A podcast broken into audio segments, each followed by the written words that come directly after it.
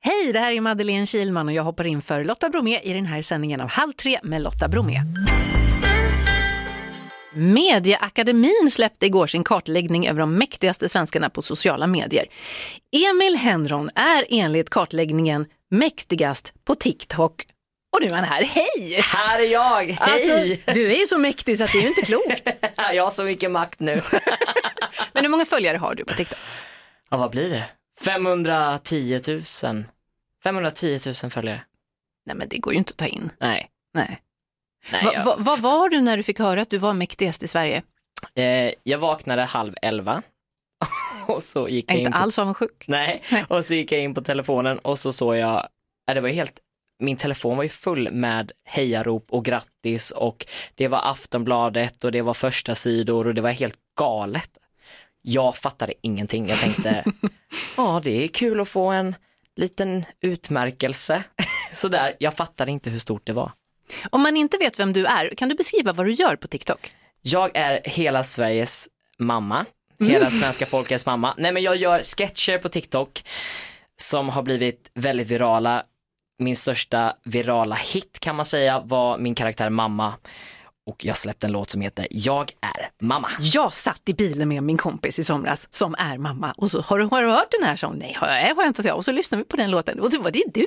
Ah, Men till och med jag har hört talas om en TikTok-stjärna, då är du stor. yes, jag har lyckats. Får man någon titel nu eller? Eller diplom eller medalj eller en liten hatt? Nej, men, jag tänker att det att vara mäktigast det är ett ganska f- fint kvitto på att man har gjort någonting bra men det är också inte vilket kvitto som helst för att det är ju mina följare som har stöttat mig och gillat och kommenterat och delat och skrattat. Det är ju de som har gjort så att jag fick den här utmärkelsen så utan dem hade jag ju aldrig vunnit det här eller fått det här mäktiga priset eller så. Du får bjuda dem på fika, alla Ja. halvmiljonen där. Jag kommer Ja. bjuda på kanelbullar. Du, vi pratade tidigare om den här låten. Ja. Som, som jag som inte ens har TikTok faktiskt hade, jag tänkte, har hört. Jag tänkte vi skulle bara lyssna en liten snutt. Det är säkert fler som känner igen den. Mamma, mamma Melvin är gluten och Molly laktos Mina hjärtan som små, gulliga som få Jag är mamma Jobbar som mamma Mamma Var kom det här ifrån då? Hur hittade du på det här?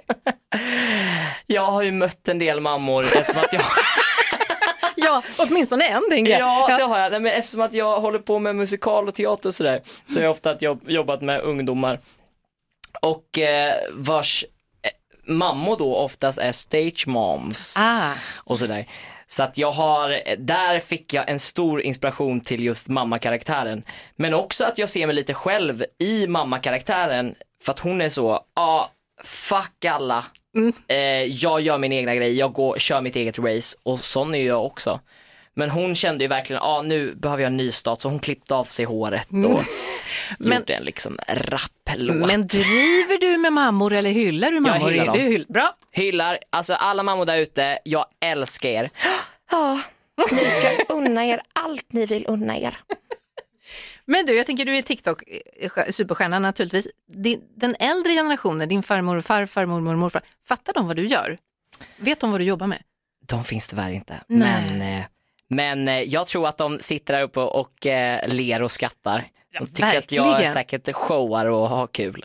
Men hur är det att slå igenom så snabbt då? Alltså på ett och ett halvt år har du gått från, ja nu börjar jag och sen nu är du mäktigast. Mm. Nej, alltså jag, jag känner ju bara ren glädje. Jag älskar ju verkligen att göra TikTok så jag mår som bäst när jag sätter upp kameran framför mitt fönster i vardagsrummet och bara kör. Och oftast är det i dagsform så det är när jag vaknar så kanske jag får en idé som jag har snappat upp en vecka innan. Så det kanske blir så att någon av er här i studion blir en karaktär. no! Men då är det en hyllning. ta, ta Jeff, vår producent. Ja, jag tar Jeff. Men kan du slappna av då eller känner du alltid att du behöver prestera saker? För- Nej, jag slappnar av. Du gör det. TikTok är så snabbt, det ska snabbt upp och snabbt klipp, det behövs inte ens klippas, det är så här, det, jag känner ingen press alls. Vad är din nästa grej? Kan vi få en tease? Ja det kan det vara. Alltså eller vad vill du ha för, nä- att du tänker klipp, eh, Ja, ja. sketchmässigt? Ja, Äh, berätta något. Nej, det vet jag inte. Nej. Men eh, jag vet eh, andra saker. Vadå? Nej men jag ska ju spela musikalen här på Göta Lejon. Men det är ju jätteroligt. Ja. Då får du sån jättepublik, eller peruk som man hade, nej? Nej jag har ju så långt hår, jag behöver inte det. Ja, jag har sparat hela livet för den här rollen. Vilken roll är det då? Woof heter han, så att det är en av de större rollerna. När är det premiär? 28 januari. Perfekt, vi kommer.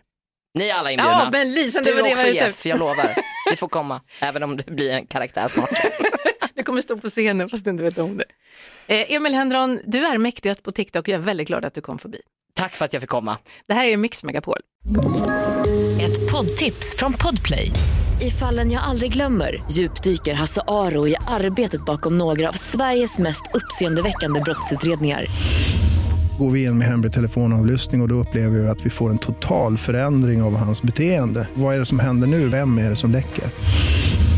Och så säger han att jag är kriminell, jag har varit kriminell i hela mitt liv men att mörda ett barn, där går min gräns. Nya säsongen av Fallen jag aldrig glömmer på Podplay.